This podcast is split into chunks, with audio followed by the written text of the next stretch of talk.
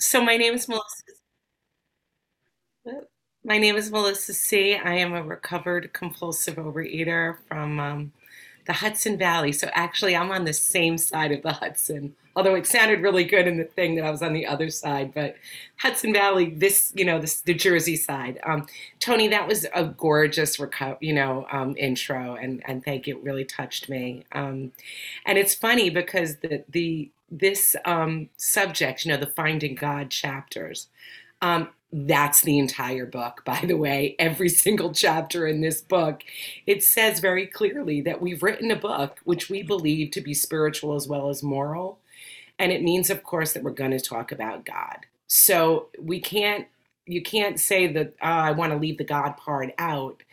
There is no leaving the God part out. If we leave the God part out, like, news alert you might be at a weight watchers meeting then like not at not in a 12 step meeting. And so you know the entire book every chapter in fact are the finding god chapters. Um, so but my focus is really going to be on the appendix. Um, and i i love the appendix um, and you know a- an appendix actually isn't meant to be read in isolation because it an appendix by definition is a section of extra information added to the end of a book as supplementary material right? And it's um, it's meant to add important information. And so i think it's kind of important to sort of back it just a little bit to see well what are they adding information to? Um, you know and um, so on page 27 is where we're going to be like then directed to look at the appendix. And it says that you know you might be able you might think that you can do it on your own without spiritual help. And um, this is about the conversation that the doctor had with a chronic you know with an alcoholic. He said i never saw a single case recover where that state of mind existed to the extent that it exists in you. And this person felt like the gates of hell was like closed on him and he said to the doctor, Is there no explanation? And there the doctor said, uh, Yeah, there is. You know, exceptions to cases such as yours have been occurring since early times. Here and there, once in a while, alcoholics had what are called vital spiritual experiences. To me, these occurrences are phenomenon. They appear to be in the nature of huge emotional displacements and rearrangements, ideas, emotions, and attitudes which were once the guiding forces of the lives of these men, are suddenly cast to one side, and a completely new set of conceptions and motives began to dominate them. And he says, Yeah, I'm trying to do this in you, right? And, um, but I've never been successful with an alcoholic of your description. And then there's the asterisk that says, Okay, read the spiritual experience, right? So what is it giving me information about? Well, that a spiritual experience is going to be a huge change that happens to a person. That's what it's saying here. And the way one thinks, feels, and behaves gets moved away to one side, and a whole new way of thinking, feeling, and behaving takes over. And basically, our life perspective gets completely overhauled. And then here's the other space that we're going to be pointed to from is in we agnostics. It says um, much to our relief we discovered we did not need to consider another conception of god. Our own conception however inadequate was sufficient to make the approach and to effect a contact with him. So the reason that that's going to point me you know eventually to the spiritual experience is that they're going to start talking about how we can form a conception, how it is that we can begin. And, you know, I, when I read this, it means that I can start from an inadequate conception, meaning that my idea can be inadequate. My idea can be weak, it can be incapable, unable to deal with the situation, not yet enough. I can have an idea that's not enough, but it doesn't mean that I can simply make up God. Right? I've got a broken mind. I'm I'm if I could make up God, then I'm conceiving God. And then I'm the creator. Then I'm the higher power. I better find something bigger than that. So, you know, and I think like, how does a child start with their own conception of mother, right? That's something we could sort of relate to. Little child, thanks, Janet, because we discussed this yesterday.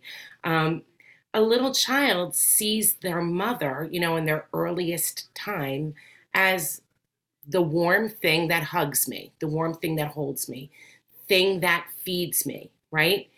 Well, as the child grows, their understanding, their conception of their mom changes, and eventually becomes the one who opens their wallet for me, right? The one who, the one who, who nags at me to do the wash, right? It grows, and eventually, hopefully, we have a bigger, more, you know, whole picture of what mother is. But in no way did I create my mother, right? In no way did I. I'm not the conceiver of my mother, but my idea is limited. And this is really good news because my conception, my understanding can be limited, but my power, my power source that I'm going to rely on has to be limitless. It's got to be big, huge, you know. And so we're again reminded to look at the appendix and the idea, the term spiritual experience and spiritual awakening are used many times in this book which, upon careful reading, shows that the personality change sufficient to bring about recovery from alcoholism has manifested itself among us in many different forms. So this paragraph is telling us exactly what a spiritual awakening is. It's a it's a spiritual experience is a personality change, which sounds to me when I read that, it sounds so earthly. You know, it's it's not like all that deep esoteric stuff. It basically means my personality better change. I have a personality problem, not just a food problem. And, you know, initially uh, there was a part of me that's like, well, what if I like myself? What if there's nothing wrong with my personality? You know, I like the way I do things. Um, I'm quite happy with the person I am inside. And I had that arrogance. And I think a lot of people kind of come here with that little bit of that, a little bit of that arrogance. Um, and I can answer it really simply. If you like yourself so much, you know, I could say this to myself if I liked myself so much, why was I killing myself with food, right? Why was I doing the very thing that I knew was bad for me? You know, if I loved myself so much, if I if I had the power to live, you know, a great personality. Um, if you know you have an eating problem and you keep on eating, you might actually have a personality problem that's a, that's a personality issue. You know, and so we can look closely what is a personality anyway? If this thing that I'm going to need to change, what is it? It's you know, it's defined as a characteristic set of behaviors, cognitions, emotional patterns that evolve from biological and environmental factors.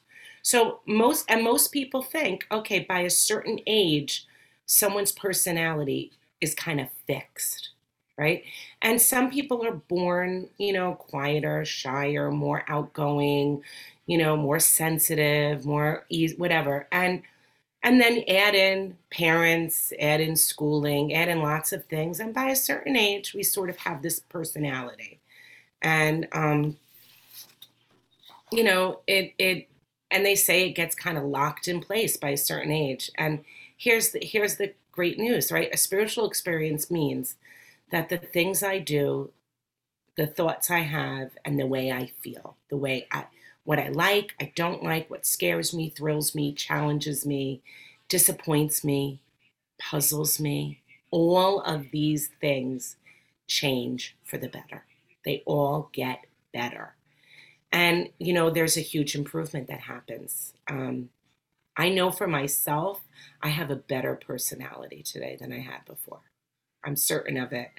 Um, and you know and i know like okay so they say that experts say most personalities don't change but we who have witnessed other people recover can say uh-uh we see it all the time personalities change and um, and luckily you know we've got this god that steps in that does the miraculous you know it comes in and does what experts say is impossible you know um, and here's the greatest news about this personality change it's sufficient enough powerful enough to remove the insanity of the magnetic pull of the food that this new personality comes in and this new personality is not owned by food. Um, you know, we get this personality 2.0. Our perspective of the world changes.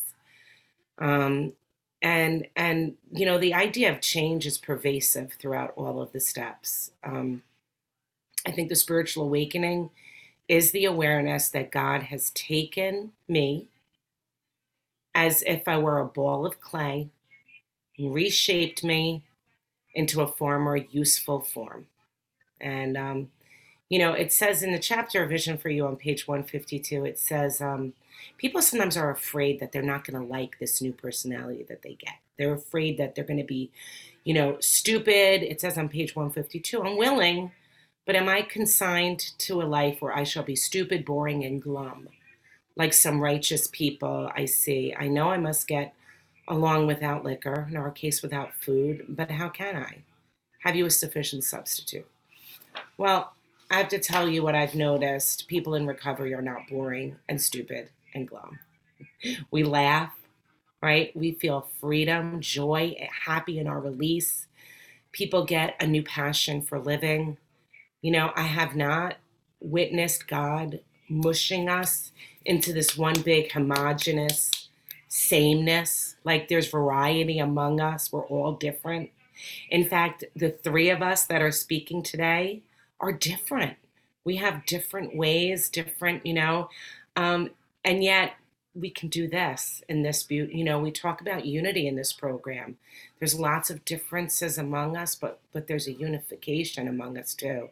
I think what happens is god allows us to keep the best parts and makes them better more pronounced and more useful and the parts that weren't so great he tweaks and changes or removes it entirely but he doesn't remove the essence of what it means to be you we actually get to experience our essence more so, you know, um, it's true that at the first printing, many readers uh, were given the impression that these personality changes or religious experiences must be in the nature of sudden and spectacular upheavals. Happily for everyone, this conclusion is erroneous. You know, um, and that people believe that it's supposed to be a sudden change. And I had thought that I was stuck at step two at one point because I didn't feel God. I was like, I don't feel it. Um, and that God consciousness was the definition of step two. And I thought at step two, I was going to get this powerful awareness of God that I would change almost magically and that I would be able to change into this great person um, and actually, I didn't really want to be a great person, I'll be honest. I just wanted to be a thin person. Just make me thin at step two. Save the greatness for someone else. Um, and and actually, what I really wanted was to be a strong person. Make me strong. Give me like strength and um, you know, so I could be thin and disciplined. And you know, and if that's what you're thinking, okay, chances are you're not alone because a lot of us kind of come in like that. Um, but thankfully, you're mistaken. Thankfully, I was mistaken. And of course, we're going to get stories of fellows who had white light moment. But if you haven't, it doesn't mean that you can't get well. That's good news. So, among our rapidly growing fellowship of thousands of alcoholics, there are transformations that are sudden, right? But they're by no means the rules. And most of us experience what the psychologist William James calls the educational variety because they develop slowly over a period of time. And quite often, friends of the newcomer are aware of the differences long before he is himself. Right? And and that over time he begins to say, Whoa, I had this this change in me, you know. Um, and it says, it further goes on and says, what often takes place in a few months could seldom have been accomplished by years of self discipline. So, years of self discipline doesn't do it. Um, and um, with few exceptions, our members find that they have tapped into an unsuspected inner resource, which they presently identify with their own conception of a power greater than themselves. So, most people's personalities don't change overnight and instead they have an educational transformation through in, so what's an educational transformation mean through instruction, information, illumination, and enlightening. They change. It's ever so slowly in measured increments, right? or steps, right? We change in measured increments, which are steps. Um, and and it happens that other people begin to witness long before we do that the change is occurring. And you know, one of the most powerful for me, rewarding parts of sponsoring is watching people come in owned by food, physically looking sick, right? Definitely exhibiting symptoms of being self centered, self absorbed, full of self pity. And, you know, in the doctor's opinion, it, it, describes the witnessing of this transformation that we get to see. And it talks about that um, we begin to, you know, see people who don't look anything like they did before, that all resemblance of that other person from a trembling, nervous wreck, they emerged a man brimming over with self reliance and contentment. And, you know, so this doctor, you know, is describing a person that's been transformed. And I've seen it too. And this kind of transformation cannot happen from years of self discipline. There is a higher power component. Can't be done by human by human alone, you know. Um, and you know, so here are some examples of, of the kinds of transformation we see. And if this is your story that I'm telling, then you're one of the gorgeous transformations that I've been privileged to witness or maybe your story isn't so unique, right? Because it's like someone said, I think you were talking about me. And I was like, mm, no, actually, I wasn't, you know? But we, we do have these incredible transformations, right? So we go from people who, um, you know, uh, hate their coworkers and boss to having compassion and actually finding likable traits in the people they work with. You know, unable to be alone without eating to someone who enjoys like reading when they're alone, you know, can find something else to do. Someone who hated their dog. I mean, this is funny that I've seen this come up again and again. People who have like major resentments and hate their dog, they're annoyed with their dog, to people who begin to assume responsibility for appropriately training their dog and then grow to love their fur companion. Um, you know, someone who spends all their free time like just in self centered kind of activities to someone who um, really feels passionate about helping others. You know, people who argue and fight with everyone in laws, coworkers, neighbors, spouses to someone who just doesn't get worked up that way anymore. You know, people who are terrified of their loved ones dying or terrified of their loved ones getting sick to a person who just becomes appreciative of the gifts of the people in their lives. You know, I've had people that um, I've worked with who couldn't get out of bed in the morning to see their kids off to school, to to become people who actually ride bikes with their kids to school each day, right? Those are sudden, huge, you know, upheavals, transformations, seemingly, you know, sudden to the outside, but really it happens in increments, those kinds of changes. So, you know, it's a slow and steady shift. And if you have a profound alteration like this, it becomes clear that it wasn't you that changed you. Can't be you that changed you. And of course, we cooperate with the change, but the actual change was done to you and not by you. And do all the self discipline in the world doesn't turn a person from someone unable to make eye contact to a person brimming over with happiness, right? And joy and confidence. And um, and I feel like that's my story. You know, when I came into the rooms of Overeaters Anonymous, um, I was in so much pain and so much despair. I was over 300 pounds. And I cursed God's existence. I was like, if I would have been told come to a meeting of the Finding God chapters, I would have like gone the other way, right? Um, I could not make eye, t- eye contact. I was beaten down. And that is not the way that I enter a room anymore today, ever, ever, right? Um, even in uncomfortable situations, I can absolutely make eye contact with the people that I see around me. Um, you know, and so this personality change, um, it, it's described a little more in how it works on page 63. It says, We have a new employer, being all powerful. He provided what we needed if we kept close to him and performed his work well. And established on such a footing, we became less and less interested in ourselves, our little plans and designs. So that's part of a spiritual awakening. Less interested in myself, less interested in my little designs. You know, it's it's um, more interested in how we can contribute, and we become less afraid. Most of us think this awareness of a power greater than ourselves is the essence of a spiritual experience, and our more religious members call it God consciousness. So, this awareness that it was unsuspected inner resource is the God consciousness realizing that God has done for you that which you could not have done for yourself. And that's, you know, part of the ninth step promise. And it goes on in the spiritual experience to say that most emphatically, we wish to say that any alcoholic capable of honestly facing his problems in the light of our experience can recover, provided he does not close his mind to all spiritual concepts. He can only be defeated by an attitude of intolerance or belligerent denial.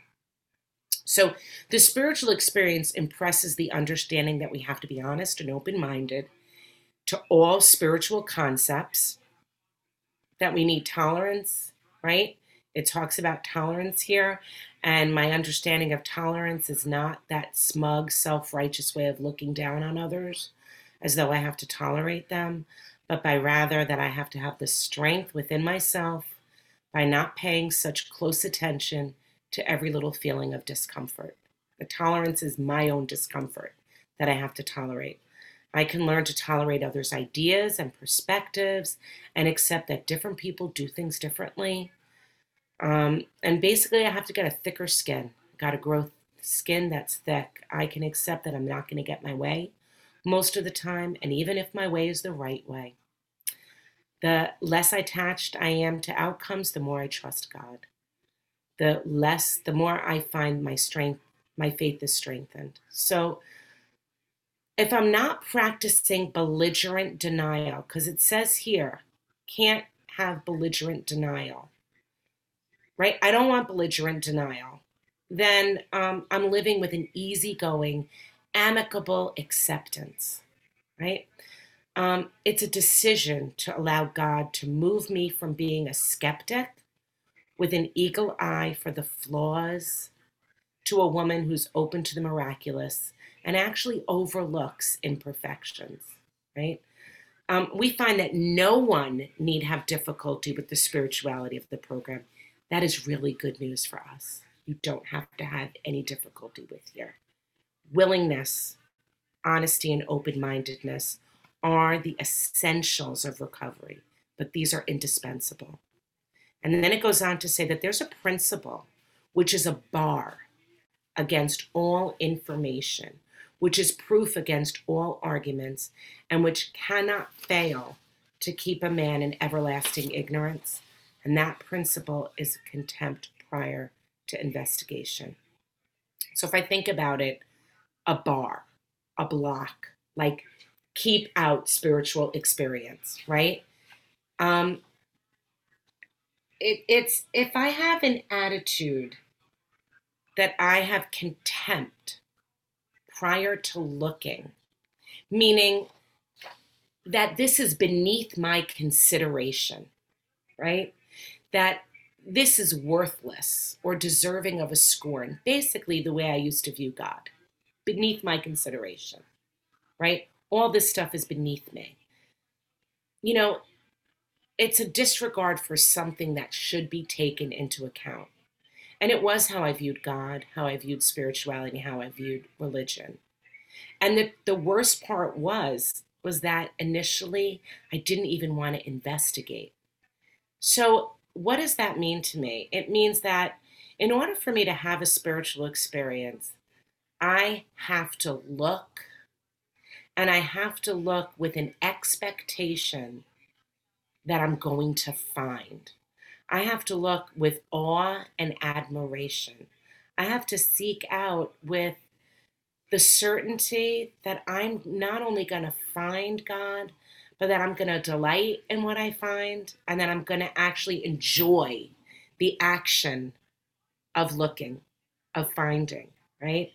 And, um, you know, I'll tell you, you know, when, when I read about this conception, this idea of um, forming your own conception, there was a part of my story, and this sort of explains um, the um, the contempt I had prior to investigating, where I came to, I knew I was powerless, I knew I was crushed, I knew I was in desperate need of something, and and and I'm a really I'm a really smart girl, right? So I do a lot of reading, and I've always used my intellect to try to figure everything out, and that is my go-to. I still try to use my intellect, um, and um, so I remember reading, you know, why don't you form your own conception? And I said, oh, wait a second. You just told me that my brain is broken, that my thinking is wrong, that there's something very, very wrong with my brain. And now you want me to use this broken thinking brain of mine to create a God, to think up God, to make up God. And and I remembered thinking that's ridiculous, right? And here's the incredible thing that happened for me. I heard another voice come into my brain and I would say this was an early conception for me. And the voice I heard sounded just like my dad, right? Now, I know my father, who's gone, is not God. I'm fully aware of that. But when we say that, why don't you form your own conception? My earliest entryway into hearing something, I needed a voice that I could hear that was familiar, that spoke the language that I was ready to hear in that sick space. And here's what I heard, right? When I said, This is ridiculous. What do you just want me to think this thing up now? I heard this other voice that said, just like my dad would say, Don't be so smart. You want to get well or not? And for me, like, that's what it means. Why don't you start? Form your own conception. Start from what you can, right? And in that moment, when I heard that voice, I remember thinking, yes, yes, I do want to get well. And yes, I'm willing to lay aside this contempt, this contemptuous, beneath my consideration kind of idea. And funny enough, further now that I'm further along in recovery and I think about it and my own relationship with God, is always growing and getting bigger. I wasn't wrong back then. I actually was a little bit right. I could not make up God. If I could make up God, then I'm it. Right? But I needed to start from where I was. I needed to start with almost that child, right? Of I'm hungry, be the thing that feeds me, right? That form of my early conception of my mother, right? It's the same sort of thing. So God came in right where I was at. I needed something, and it was there. He was there. He met me exactly where I was. And so my direction continues to be keep looking. God wants me to seek. And if you're wondering, you're here at this group today and you're saying, okay, this is the Finding God chapter. I want to find God. How do I find God? Excellent. It starts with an honest desire, right? And it starts by looking for one. And um, I'm going to leave some time for questions. And with that, I will pass. Wow, thank you so much. It's just really awesome, Melissa. Okay, uh, just to let everybody know, this um, is being recorded. We are going to record the questions and answers also. If you are not comfortable having your voice only recorded, you can throw your question up into the chat and I will read that out for you. But at this time, I'm happy to take any types of questions that we have. So I'm just going to go into the chat. Please raise your hand in the chat. If you're on the phone, I believe it is star nine to raise your hand. Okay, so we're ready to take some questions for Melissa. Don't be shy, we're all friends. Okay. Let me see. Am I seeing any questions in the chat?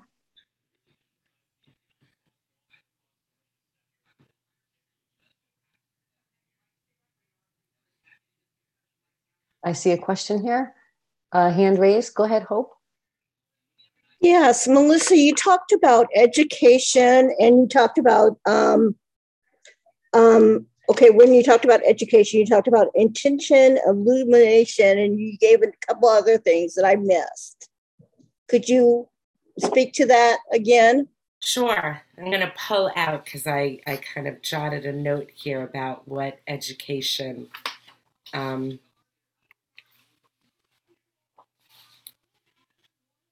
find education. Hang on. Um, oh my goodness. Um,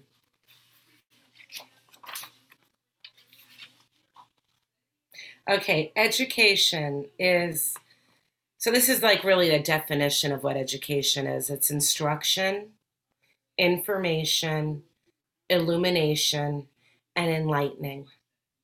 Right? That's what education really is.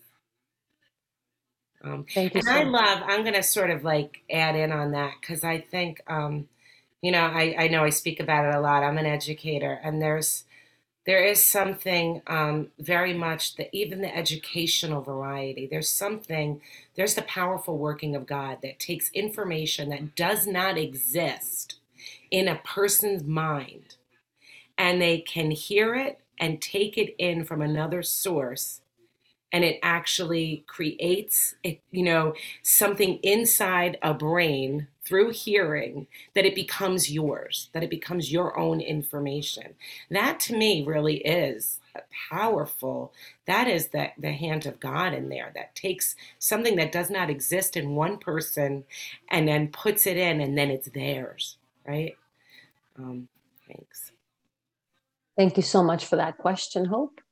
Okay. Uh, next, we have Norvet. Go ahead, Norvet. Thank you. Good afternoon, everyone, and thanks to everyone on the line who's doing service today. Um, thank you to the speaker for sharing your experience. My question, I was a few minutes late logging on, and so I wanted to ask, I heard references to quite a few of the chapters in the big book. I wanted to know, since I was late logging on, was Melissa, was there a main chapter that you were referencing today? Yes, yes. Although I jumped all over the place, my focus was in the back of the book, the appendix, the spiritual experience. Yeah. Thank you so much. And thank you for sharing your experience. I pass. Okay, thank you so much for the question. Okay, we have a question from the chat right now, and the question is What if we think we don't deserve a relationship with God, the goodness, love, etc.? Thank you for that question. And wonderful, wonderful. And I'm going to um, steal someone's thunder because uh, it was definitely, don't steal it. I'm doing it all in the next session. I'm going to do it in the next session. So I'll say something different about that. Um, I don't believe that to be true because I'm not, I am not owned by me. It's not, this is not, I am owned by something much bigger than me. I have a creator. And um, my creator gave me a purpose and meaning in my life. And so there's work to be done. And it's not up to me to say that I'm not willing or not. That that's um that's you know for me that's like saying I created something and that thing that's created says that it should not be created. It doesn't have value and worth. And that's not true. My very existence here to me means that that I am certainly valued. Otherwise, I wouldn't have been the creation. You know, I wouldn't have been created by a creator. And I think um, there's a way, you know, that that we get around that. We we're useful, right? I have purpose and meaning in my life. I, that's a. It's not for me to decide. That that's a um, a position that uh, is not up to me to decide my my value and worth. Thanks. Thank you very much for the question. I'm going to take another question from the queue. Somebody says, I missed the part of letting go of outcomes. Could you please go over that again? Sure. I'm trying to remember what I put there, but I guess it's really step three is um, I am my job, you know, when I when I surrender myself to um, have an employer, right? That God is my employer um, I'm not in charge of the outcome anymore. I never was, by the way. I only thought I was, which probably explains why, you know, um, life was so difficult and so hard for me. So, um, my my charge is to live in agreement with what I believe God would have me be and God would have me do, and I leave the results up to God. And I, you know, I have like an example, you know, in my in my um, workplace, right? So I have um, I have a specific charge. I'm I'm supposed to, you know, do a specific job. I have records that I'm supposed to keep. I have information that I'm supposed to keep track of. I have children that I'm in charge of, you know, edu- educationally. Um, and God would have me be and behave a certain way and um, I also work for a school district. I also have a principal. I also have, right? But ultimately, I have an employer. I have something that is above my boss, my students, the parents. I have a relationship with God who tells me how I'm supposed to behave, and um, and the outcomes are in God's hands. So I might not like the way things are in my workplace. They might not be to my liking but I still I cannot manipulate my behavior to get the outcome um, that I want. Whenever I do that, I'm banging my head against the wall, and I'm um, I'm in a lot of pain. So, thanks. Thank you very much. Roz, I see your hand raised, but we're going to have one more question from the queue, and that kind of goes along with what you just said, Melissa. How do you handle when the outcomes are not what you want? Just like you said, that is accepting loss and disappointment. How does this work with your relationship to higher power? Boy, that's when I really need God. That's when I really find I need God. And yeah, that's that happens a lot of the time, right? Mm-hmm. What what I think happens, what what helps me, first of all, I pray.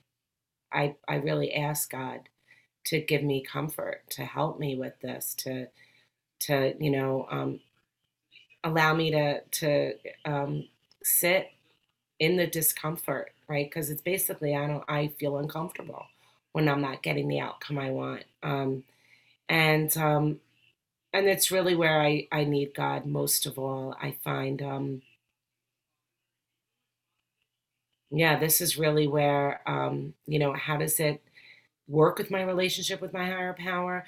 I, you know, one of the things that I've realized is um, I don't get to see the entire picture. You know, I can view, I have a human view. So I see life, this was explained to me once, I see life through the keyhole of a door. And I only get that small little piece of information. Um, and it doesn't look like it's to my liking.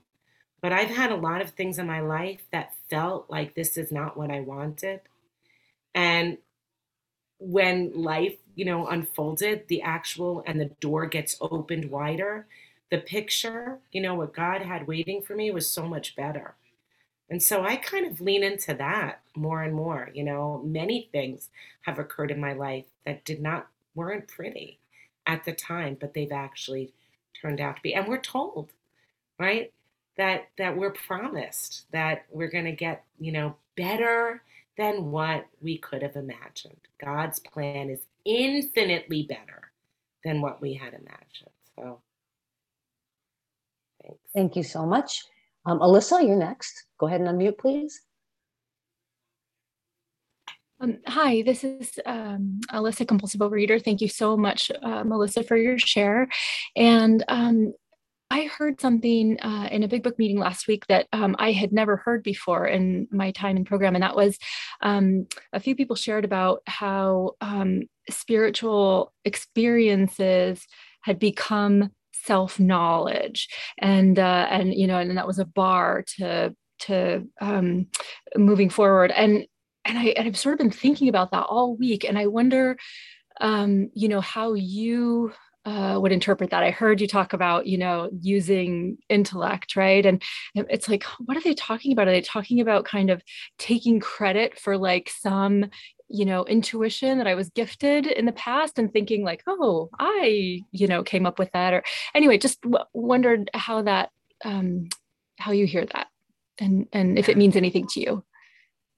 Yeah, I think so. I think that um, you know we're warned that um, pride will will take us down. You know, and so um, if ever I start thinking that this you know this power resulted in me and is is all as a working of me, I am in trouble. And so um, thankfully I have a practice. I have people that um, I love and respect that help me hold my feet to the fire, that, you know, that we pray together. I mean, I, I would say, Alyssa, that before, oftentimes before um, Janet and I will come on for for something, we generally pray together. And um, my prayer is that I always ask God to like just tell me what you want me to say, tell me what you want me to think, you know, let it be your words, let it be, um, and not mine so much. But I would say that, you know, that what you described, Alyssa, yeah, that can happen quite easily. Um, thinking that the power originated in us. And please, I pray, you know, my my heartfelt prayer is God, don't let me, don't let me go down that road. Um, thanks. Questionary. Thank you very much. Thank you. Next, we'll hear from Roz. Hi, Roz. Go ahead. Please unmute. Hi, Melissa. Hi, everybody. I'm Roz, compulsive overeater. Oh, you know, you shared something today I never heard. The analogy I loved, and I would love to hear you share about it again.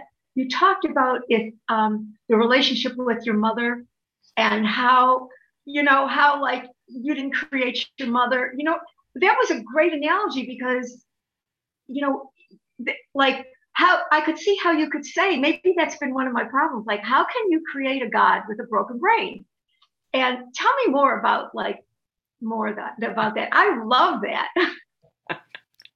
I'm laughing because this was literally this was a conversation Janet and I had last night because I have been um, I've been having a lot of thoughts recently about um, you know some things sometimes I hear places about about messages about God that uh, just ask me to question myself that i don't want to get self-righteous i don't want to start you know pointing fingers at other people. They're doing it wrong. They're you know they're thinking about this god thing wrong and i have to be really careful about that. That's not that is not what i want to do. And but i but i do think that um it's arrogance for me to think that i conceived god that it's my that i can make up a God that suits me. I can't just make up whatever I like. And so we were talking about it. We had a discussion last night about it.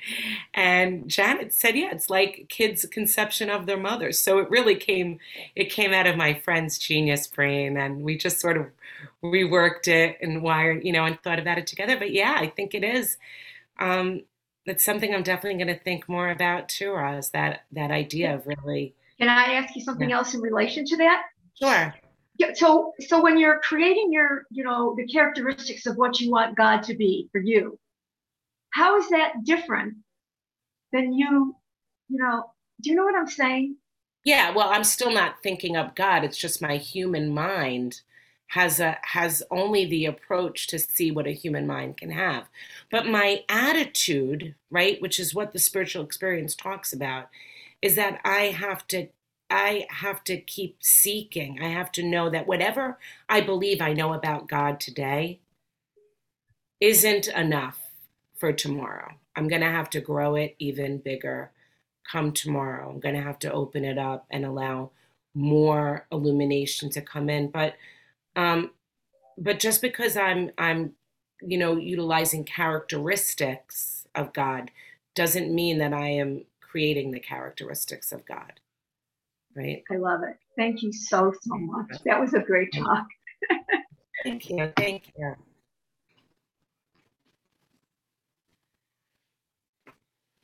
Thank you so much, Roz. We'll next hear from Nathalie, and then we'll take a question from the queue. Thank you. Hello, my name is uh, Nathalie. I'm originally from Montreal, Canada, but now living in Europe. And um, this afternoon, uh, Melissa, I was walking and uh, had a, a OA podcast in my ear, and you were the one speaking. So uh, this evening, for me, you are also the one speaking. Uh, maybe there's a connection there. I don't know. My, my question is um, first of all, thank you for your share. It's always so inspiring to hear from your experience. Uh, my question is um, because uh, you know the type, I'm also very intellectual and very uh, big ego and everything. And sometimes it's not easy for me to distinguish uh, what I hear from myself? Or is it God speaking, or myself speaking, or myself wishing that God would speak to me that way? So, can you uh, explain how are you at this point that you are sure that is God speaking, or something higher than yourself, or is it yourself speaking to yourself? Do you get my question? I do get your question, and actually, you know, Thank that's uh, we're warned against that. That's part of uh, step eleven that we're, you know, we can't. We're not going to be inspired always, and we might pay for this, right? And all sorts of absurd actions, right? And all sorts of absurd things. So we're kind of, uh, I would say, when I get a bright idea, something that feels like whoosh, inspiration, and um, I don't just go off and act on it on my own. I, I do. I love the committee of three. You know, um, I have I have actually a, even more committees than that. but I, I, you know, yes, I go to God. I go, but I also have people that um, that I say, "What do you think about this?" Like I had this, I had this big thought suddenly. What, what, what do you, what do you think about this thought? And um, you know and the other thing i would ask you is like where are you in the steps right because um i think there there you know there's something about that i think our we're told at a certain point we get uh, more inspiration than at other points i wouldn't say it's step one we're inspired right um or and have intuitive thought but yeah I hope that helps Thank you very much for that question. I'm going to take a question from the cube. It says, I'm on step three and don't feel or hear God. You said this was also the case for you early on. I can get quiet and guess, but how do I know what God's will is? At what point will I feel more connected and can trust that I'm doing God's will? Okay, so I would say for me, it started with the polar opposite. So I would like polar opposite of I knew what God's will wasn't. And I could say I knew what my like I was looking for a relationship with my higher power. So I could say, okay, then I know I know what my lowest weakness is. That's really clear. And if it's my lowest weakness, then I need then I need to seek the opposite. But we're not necessarily we're not told that we're going to feel God consciousness at step 3. But um you know um and so that that sudden that huge feeling of god you know might not come until later but we can certainly um lay aside our lowest weakness we can start like i might not know what god's will is for me in all situations but i'm pretty sure i know what god's will is not for me right and i could and i could start from that perspective Hmm. Thanks. Thanks, Melissa. Uh, Louise D, go ahead.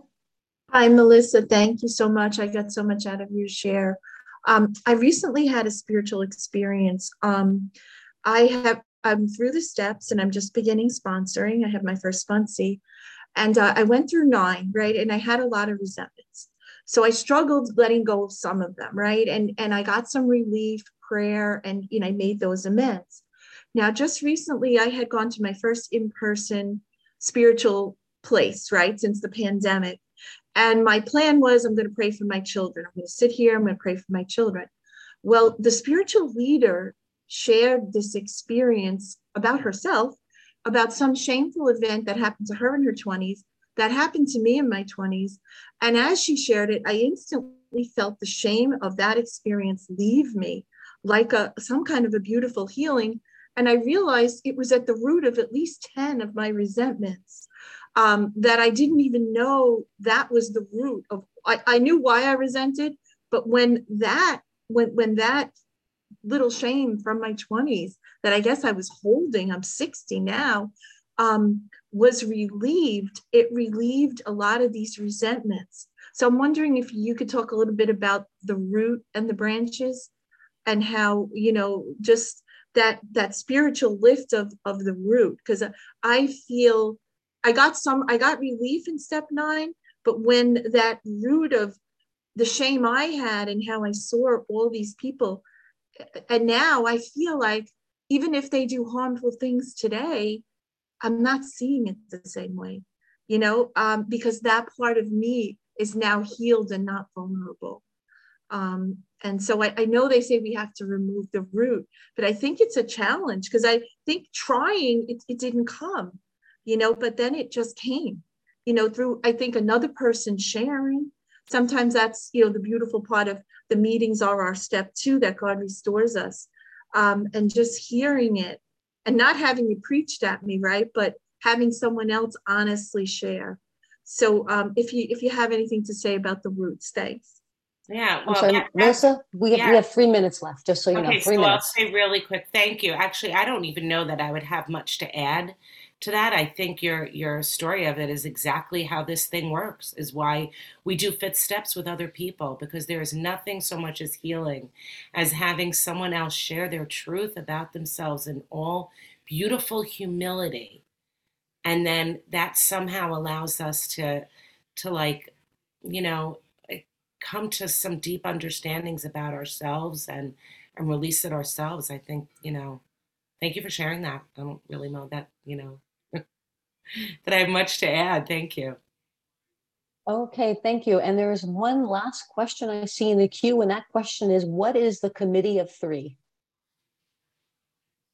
So it's, you know, it's God, my sponsor, you know, and and myself, right? God, my sponsor, myself. Or really, for me, you know, I would say it's like it's more. It's God, my sponsor, it's like mm, this much of myself and it's like my like trusted fellows. I don't just have a sponsor. I have you know co-fellows.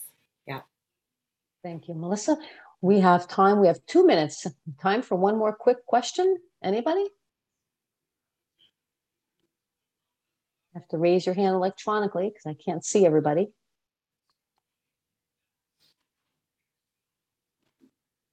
okay donna go ahead Thanks. Um, it says in the book, um, God is concerned with us humans when we want Him enough.